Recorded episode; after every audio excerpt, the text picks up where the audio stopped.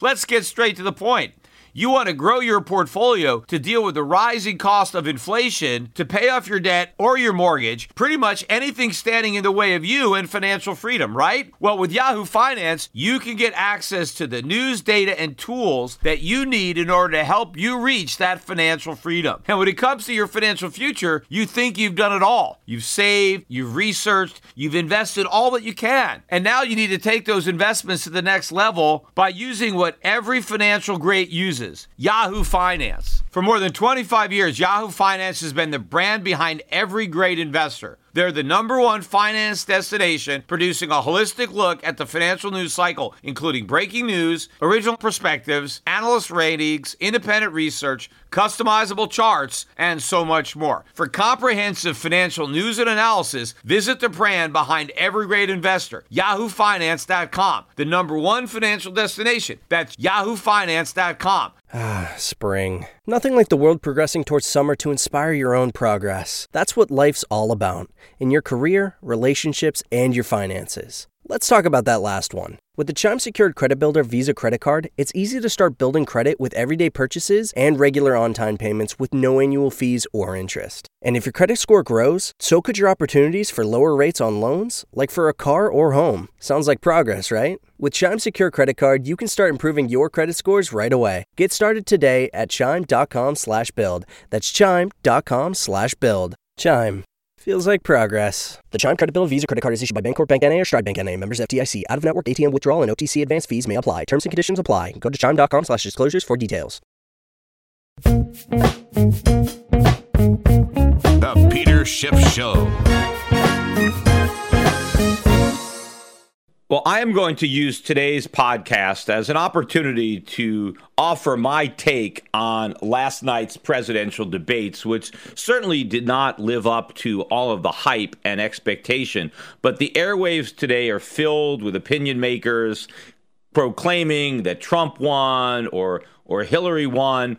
And of course, you know, all the people that think Trump won, these are the Trump supporters, right? Republicans. And so their guy won and Hillary supporters are claiming that Hillary won. I'm going to give you a little bit of a different take because clearly, and if you don't know this by now, if the choice is between Hillary Clinton or Donald Trump, I would choose Trump. Yet, despite the fact that I support Trump over Hillary, I think Trump really blew an opportunity with this debate. Now, I know in, in some cases there were some low expectations with respect to Trump, and did he exceed those low expectations? I don't know. I mean, I expected more from Donald Trump, and I was disappointed. I think he really blew an opportunity here. I think he should have mopped the floor with Hillary Clinton. In fact, she gave him many, many opportunities. Uh, she teed it up for him over and over again, and he didn't even take a swing. And in many cases, he not only didn't try to hit the ball, but he whiffed it.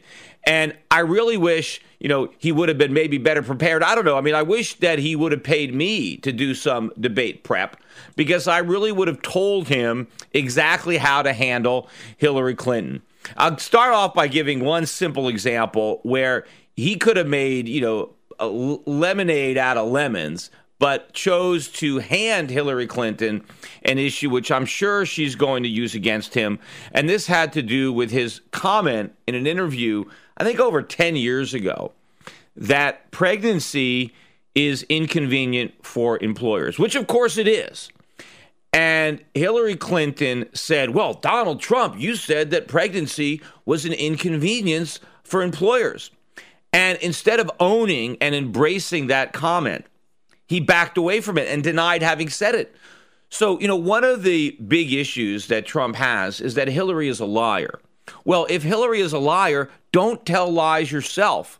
Because if you're also a liar, well, then what difference does it make? Okay, I have a choice between two liars. Trump has to be honest to exploit Hillary's lack of honesty. And of course, Hillary can easily make a commercial. She's got tons of money to produce commercials and run them of of uh, Donald Trump saying he never said that pregnancy was inconvenient for women and juxtaposed it to him saying pregnancy is inconvenient for women, right? This was this didn't have to happen. Here's what Trump should have done. He should have owned this. I mean, first of all, one of the things that people liked about Trump is that he's not politically correct. He speaks his mind. Well, why not continue to speak your mind? I mean, why pretend that pregnancy is not inconvenient for an employer just because some woman might be offended? But I give women more credit than that. I think most women realize that pregnancy is inconvenient for their employers even female employers. This is not a male female thing. If you're a woman and you know you have employees and one of them gets pregnant, it's inconvenient for you too. Now, you know, for big business, major corporations, okay, someone gets pregnant. All right, you got plenty of other people uh, to pick up the slack. But where uh, pregnancy is really inconvenient for employers is with small business.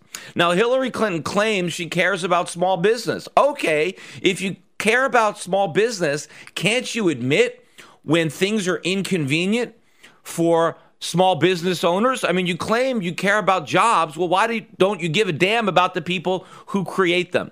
You see, if you own a small business and one of your workers gets pregnant, this is a big deal. Right? Because everybody has a job to fill in a small business. Everybody's role is key. Everybody does something that's important because, you know, if you weren't doing something important, the job wouldn't be there. I mean, bosses don't want to hire people unless they're doing something that needs to be done. I mean, why would you just want to pay salaries for no reason? So you're paying somebody to do something that needs to be done. And now that person is pregnant and they're not going to be there as often. I mean, number one, you know, you're going to get sick more when you're pregnant. I mean, that's just the way it is. I mean, employees are not happy when their employ- employers rather are not happy when their employees call in sick, right? I mean, God, someone's out. Now we got to get by. Right? But if somebody is is is uh, pregnant, they're going to be sick more often. But also, towards the end of the pregnancy, they're going to take several weeks off. And then after the baby is born, they're going to take even more weeks off. What is an employer going to do during that situation? It is not easy. I mean, either the employer can do the extra work himself. He could work late nights, he could work weekends, but that's pretty inconvenient. What about his family? What about his wife and kids? Maybe uh, he could pay somebody else. He can bring somebody else in to help out temporarily, but are they going to do the job as well as the full time employee? No. And then they got to train the person. It's very inconvenient. I mean, think about it like you know you you have a baseball team. Let's say you got nine people on your team and you have no bench. You just have nine guys, and and your shortstop gets sick, and now you got to play a man short. I mean, is that inconvenient? Of course, it's inconvenient because the other team's got a full roster. So what are you going to do? You got a hole there in the infield. Are you going to bring somebody in from the outfield, and now you're vulnerable out there? I mean, nobody wants to have to deal with pregnancy, but you know what? Employers do it.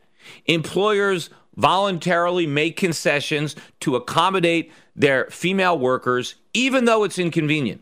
And Hillary Clinton needs to recognize the sacrifices that employers make for their pregnant female employees. But more importantly, he should have just hung this issue around her and broadened it out. Because if Hillary Clinton doesn't recognize that pregnancy is inconvenient for employers, then how is she going to recognize all the other things that are inconvenient for employers, like regulations, like taxes? I mean, Hillary Clinton doesn't give a damn about employers or what inconveniences them. That's the problem.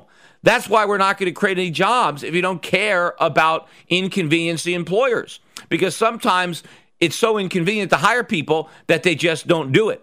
And also, if you don't understand the consequences, because what happens is people like Hillary Clinton want to pass all sorts of laws mandating certain benefits uh, for pregnant women, which makes hiring women even more inconvenient because sometimes what government wants to require is quite onerous. And so the way employers try to combat this is they just hire fewer women. So these laws end up backfiring. Instead of allowing workers and employers to work these things out themselves, the government comes in and mandates all sorts of things which employers find extremely inconvenient. And now they're less likely to hire women. And so government programs backfire. So this was an opportunity to highlight Hillary Clinton's lack of experience and lack of understanding of what it takes to run a business because she's never run one. And you can't be president if you don't give a damn about the things that inconvenient employers if you expect them to create jobs. In fact, another thing that Hillary Clinton said on the same topic is she ranted out how she thought workers should get a share of the profits, that they help earn the profits and they're entitled to share in the profits. Now, why didn't Donald Trump correct her on that and say, no, they're not?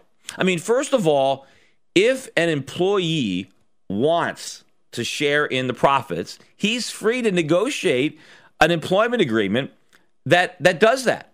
But if he wants to share the profits, he's probably going to have to take a lower salary in exchange. And most workers don't want that. They don't want profits. If they wanted profits, they'd start their own businesses. They want wages.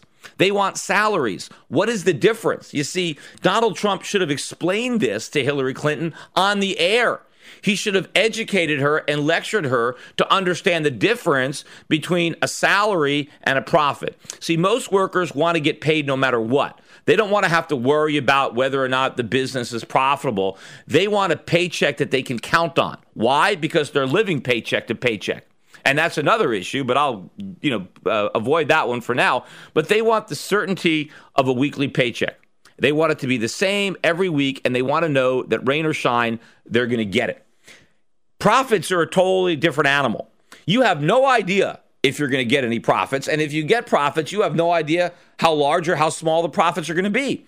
And in fact, while you're pursuing profits, you might end up with a loss. You know, and every time somebody says workers should get a share of the profits, okay, well, what about a share of the losses? Does anybody expect that if a company loses money at the end of the year, that the, the boss is going to come back to his employees and say, you know, I, I lost money this year, so I need everybody to contribute to pay me back some of their wages? No one's going to do that. I mean, that is the deal. If you take all the risks and live or die by profit or loss, you are entitled to the profits. If you decide that you don't want uh, to bet on the profitability, if you want the certainty of a paycheck, you want a fixed salary, then no, you are not entitled to the profits because you didn't take any of the risks. Yes, you did work, but you got paid for doing that work. The business owner doesn't get paid for doing the work. He only gets paid if there's a profit. And so if there's no profit after all the employees get paid, the business owner earns nothing. Donald Trump should have explained that to Hillary Clinton. And I think the debate audience would have uh, been moved by that. It would have resonated. Here is an entrepreneur, a businessman that actually understands business, understands jobs, and understands how they're created. Because Hillary Clinton, just like President Obama, has never run a business and has never employed anybody. You know, Hillary Clinton keeps talking about all these things that she wanted to do, right? All these great things that she wants to do. What Donald Trump should have said is, okay, well, did you ever have these discussions with President Obama? I mean, why didn't you just, you know, you're you're you're you're a Secretary of State. I mean, you guys are good buddies. I mean, you have all these great ideas. I mean, did you tell Obama? And if they're so great, why didn't Obama get it done? I mean, what's wrong with President Obama? Right? I mean, Hillary Clinton says that, you know, she's a change agent too, right? Her her husband is calling her a change maker, or Hillary Clinton a change maker. Donald Trump should have said, "What Obama policy do you want to change? What do you want to do different from Barack Obama? Where did he fail that you're going to succeed?" Because the truth of the matter is, she's not going to do anything different than Obama. So, you know, if you're happy with the way the economy is now, well, then vote for Hillary Clinton. But if you're not happy with the economy the way it is now, a vote for Hillary Clinton is not going to change anything. But you know, what he should have focused on more was not that Hillary Clinton is simply a continuation of the failed policies of President Obama, but it's a continuation of the failed policies of President Bush. You know, Trump was willing to criticize Bush in the Republican primary. And that was, you know, a riskier move because you have a lot of Bush supporters that you don't want to alienate. Well, why not criticize Bush in the general election? I mean, you don't have to worry about alienating the Republicans. I mean, you've got them. You're looking for the undecided, you're looking for the independents, and they will appreciate somebody who's critical of both parties because Hillary Clinton again tried to lay the blame for the 2008 financial crisis on the tax cuts of the the Bush administration, right? Because hey, Trump wants to cut taxes, and well, that's what Bush did. And since the Bush tax cuts caused the financial crisis, well, if we elect uh, Donald Trump, we're just going to go back to the same policies that produced the financial crisis. And what Trump should have done is pointed out that those tax cuts had absolutely nothing to do with the 2008 financial crisis. What were the principal causes of the 2008 financial crisis? It was artificially low interest rates from the Federal Reserve and a government which extended subsidies to home buyers so they can overpay for houses that they really couldn't afford. Well, you know what? Those policies have not only not been abandoned, they've been expanded under the uh, Obama administration. The Federal Reserve has kept interest rates lower for longer, and the government is doing even more to subsidize housing now than it did then. Uh, and so, in other words, we haven't changed anything. And in fact, Donald Trump did point out that the deficit doubled under President Bush, but he didn't point, I mean, that he pointed out that the deficit doubled under President Obama, but he didn't also point out that the deficit doubled under President Bush. So Obama continued the deficit spending of Bush. And he's the one that wants to change. What Hillary Clinton represents is a continuation of the failed policies, not only of Obama, but of Bush. What Trump needed to do is say, I'm the one that wants to change these policies. It's not about going back to the policies that caused the 2008 financial crisis because we never left those. I'm the one that wants to abandon them. You want to continue them. And because we never abandoned those policies, because we doubled down on what failed before under Bush, we doubled down under Obama, we are headed for a much worse financial crisis than the one we had in 2008. And that is why I need to be president president because I'm the one that has a different approach. All you're going to do is the same policies that caused the last several crises. You're going to triple down on them. We need legitimate change from somebody who actually has real world experience and is not a career politician. Those are the points that he needed to hammer home, and he just didn't do it. You know, also on the Fed, you know, he, he called out the Fed for being political and keeping interest rates too low for political reasons. But then he mentioned that after the election, the Fed's going to raise rates and a lot of bad things are going to happen. And he didn't really explain anything. And so, to the average viewer or commentator, this looks hypocritical, right? Because they say, on the one hand, Donald Trump is criticizing the Fed for keeping rates low. But then he says, when rates go up, all these bad things are going to happen. So, which is it? Because if you think bad things are going to happen when rates go up, then you should be applauding the Fed for keeping them down. See, what he has to un- ex- explain to people is that by keeping rates low, all we're doing is delaying the day of reckoning and exacerbating the problems that make the day of reckoning necessary. So, what he has to say is we have to raise rates, not because it's going to be fun, but because it's necessary, because we have to stop digging this hole bigger. We have to deal with reality.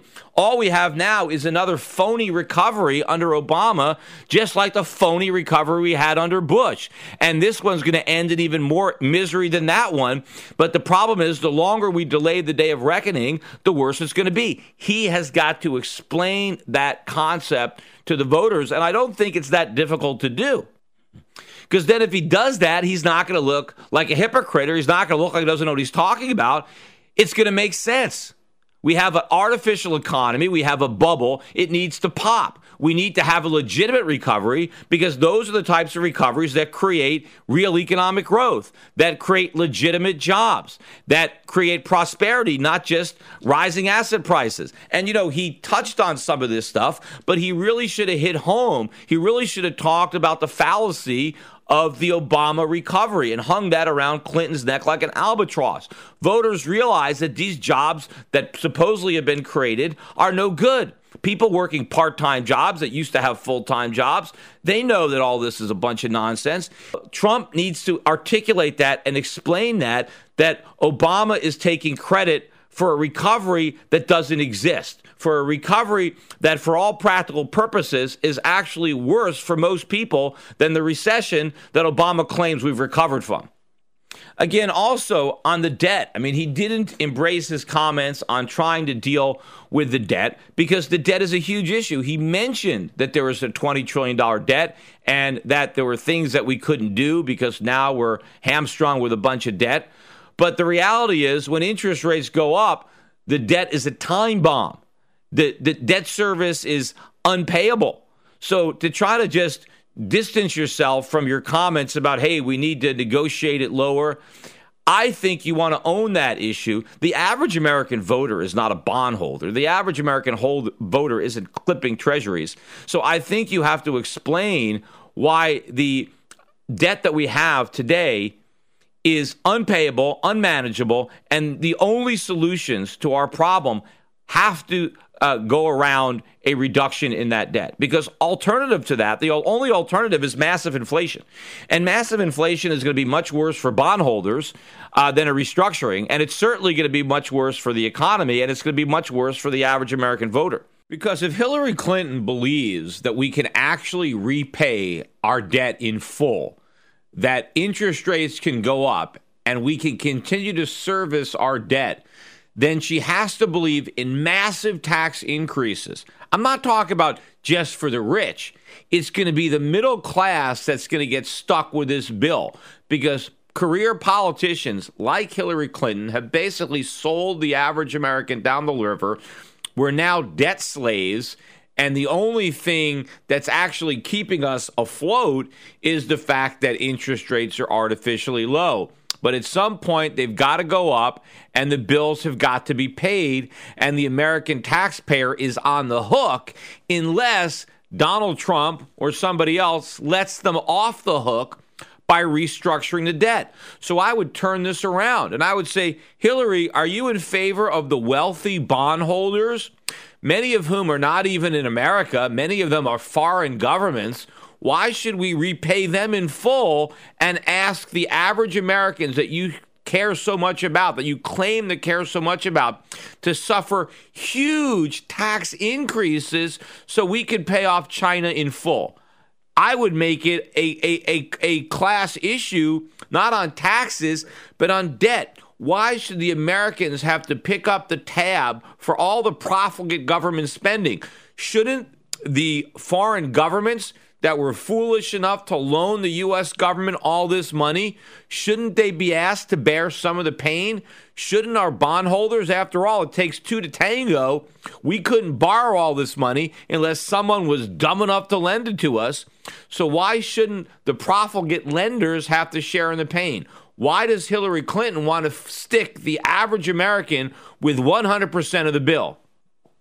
But I mean, all the statistics that he could have thrown out there with respect to labor force participation, with respect to you know the lowest homeownership rate in, in over 50 years, uh, the widespread unemployment, particularly in the African American community. I mean, he mentioned this tangentially, but he really should have hammered home that President Obama failed the very constituency that he was supposed to champion, right? He was the first black president but blacks did worse under his presidency than maybe any other presidency uh, in, in, recent memory. So he failed the very people uh, that he was supposed to help. And how is Hillary Clinton going to do any better? Because Barack Obama couldn't uh, make things better for African Americans. How is Hillary Clinton going to do it? And he should have continued to hammer her on the fact that there's nothing that she can do that is different from from Obama. I mean, she talked about a lot of things that she wants to happen,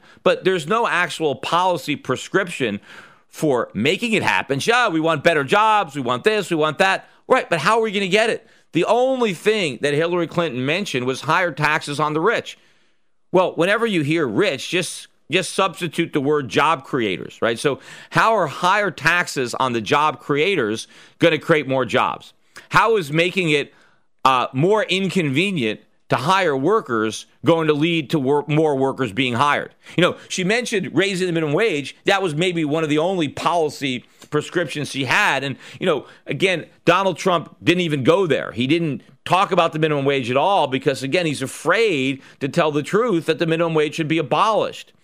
But I think if a outsider like Donald Trump really levels with the public about some of these basic things. He doesn't have to talk about cutting Social Security or cutting Medicare or some of the things that obviously need to be done, right? Because he doesn't want to alienate that voting bloc. But he can at least differentiate himself from a typical politician by showing that he understands business and showing that he understands what it takes to grow an economy and create jobs.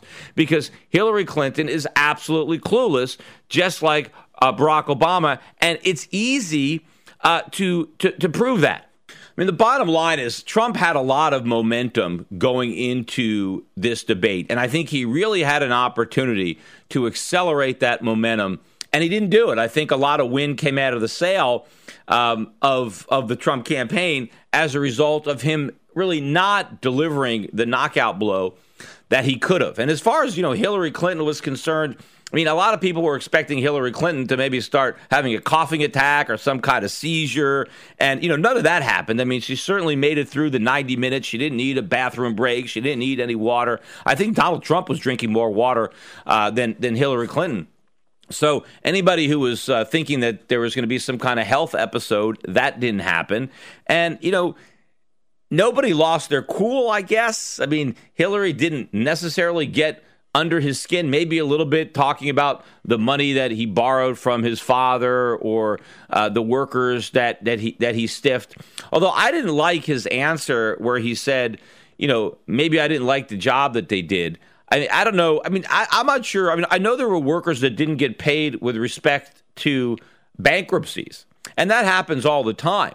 You know, if a company goes bankrupt and then there are workers who didn't get paid um, and these are not employees; these are contractors. I mean, because when there's a bankruptcy, employees are always you know elevated to the top. I mean, they're even before creditors, right? Employees get paid before anybody.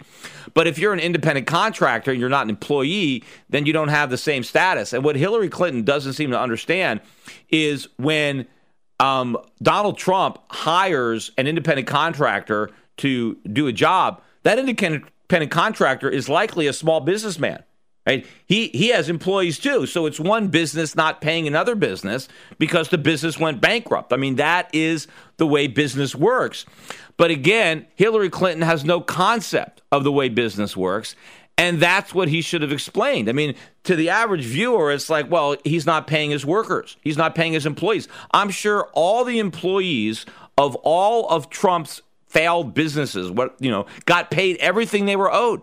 I mean, they got paid before the bondholders, but you have an independent contractor who is actually another business, you know, a supplier, in this case, somebody who supplied labor. Well, they didn't get paid. But again, that's the risk they took. Everybody knows that if you're an independent contractor and you do a job for somebody, and the person goes bankrupt and you might not get paid. I mean, that's why you don't necessarily accept the job from a company if you're worried that they're going to be solvent, right? I mean, you don't have to take the job; you take a chance on whether or not the person is going to be able to pay. And, and so it's it's unfortunate, but that's business, that's life, that's something that Hillary Clinton doesn't understand, and Donald Trump needs to explain it to her because by explaining it to her in front of an enormous audience, the audience gets it that he is teaching her, he is educating her. He can do it without being condescending, but he can do it like, look, I'm a, I'm a businessman.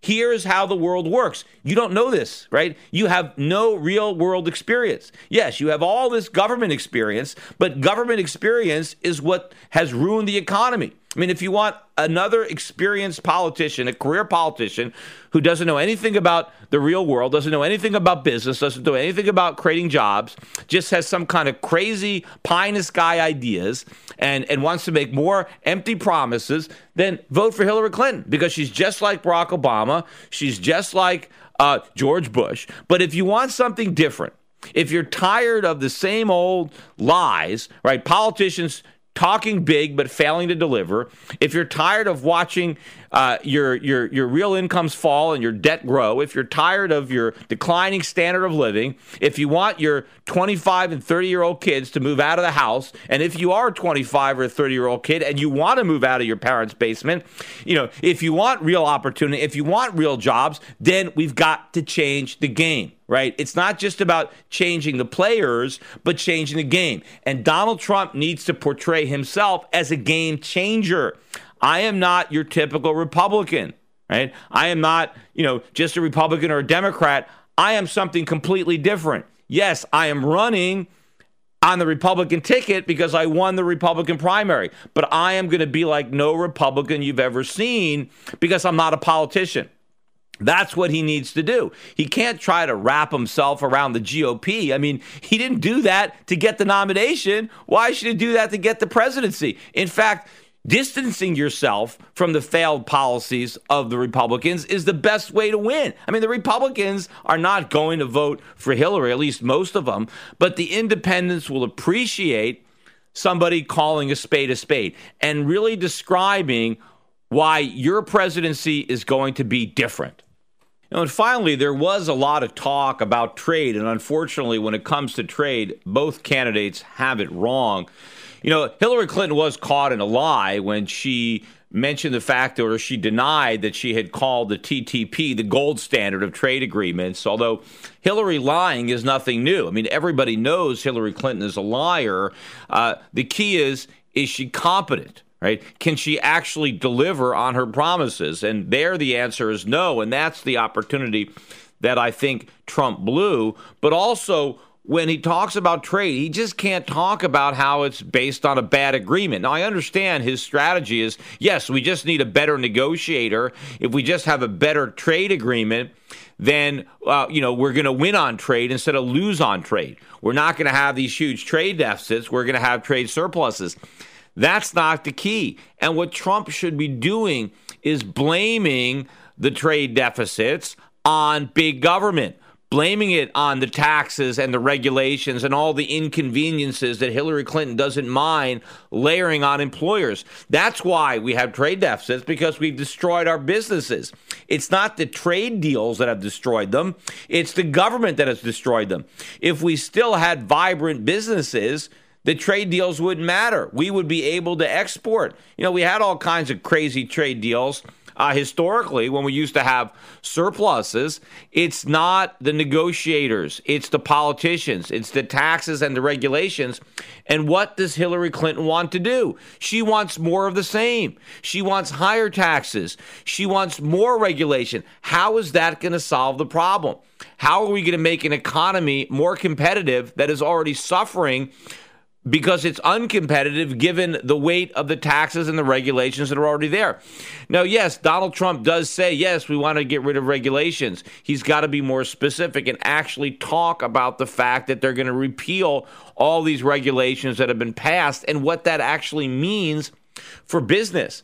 Because when you repeal regulations, it doesn't cost the Treasury any revenue, but it frees up a lot of revenue for business. It actually helps increase tax revenue because when you get rid of regulations and businesses are now more productive and more profitable and they expand, you grow the tax base. So not only do regulations regulations stifle economic growth and destroy jobs, but they're actually one of the factors in creating the large deficits. And if Trump wants to talk about the, the growth oriented effects of tax cuts and a regulatory cut, that is one of the benefits. That if we do make our businesses more product, productive and more competitive, rather, they'll be more productive and we can create more jobs. These are the facts that need to be hammered home. And I think that had Trump done that, had Trump really delivered the performance that he could have done under these circumstances, given the momentum, I think he could have sealed a, a victory. Instead, we're going to have to rely on what happens at the rematch. I mean, there's still two more debates coming. And, uh, you know, so he's got an opportunity to correct some of these problems. Maybe somebody will send Donald Trump a copy of this podcast or one of his uh, handlers or advisors, and maybe they can listen to it and maybe learn a few things so that when they come back for round two, uh, maybe he can uh, he can deliver that knockout punch after all. Today's financial advisors behave like pro wrestling TV commentators. They scream that the recovery is strong, debt is manageable, inflation is low, and that the Federal Reserve has everything under control. They may be oblivious, but the danger is real. Looking beyond the media hype can open a world of broader investing ideas. Euro Pacific Capital is a registered investment advisor that offers stock focused wealth management services that closely follow the strategy of our founder and CEO, Peter Schiff. We concentrate on those countries that are more closely in tune with Peter's vision of how capitalism is supposed to work. And these investments are not hard to find, provided you know where to look. Isn't it time you change the channel and let Euro Pacific put a little reality back into your portfolio? If you live in the United States and have $25,000 or more to invest, call 800 727 7922. That's 800 727 7922. Non U.S. residents access similar strategies through Euro Pacific Bank at europacbank.com. Euro Pacific Capital and Euro Pacific Bank are affiliated companies. Hi, this is Peter Schiff, and long before foreign governments were buying gold, I urged my clients to put 5 to 10% of their portfolios into physical precious metals. Despite gold's massive rise over the last decade, I still think that a 5 to 10% allocation to gold and silver is a smart investment decision. But buyers have to beware. Big TV gold dealers push all sorts of coins that are poor investments. Bait and switch deals, price protection guarantees, leveraged gold accounts. These are just a few of the sleazy tactics used to swindle inexperienced gold buyers. My gold company is different. We never offer a coin or bar unless I consider it to be a good investment. I want my customers to be educated. That's why I'm offering you a free research report exposing the biggest scams and ripoffs in the industry. Download my report, Classic Gold Scams and How to Avoid Getting Ripped Off for free at goldscams.com. This report tells you everything you need to know about how to avoid losing thousands of dollars with scam gold dealers. It even tells you how to tell if a salesman is lying to you on the phone.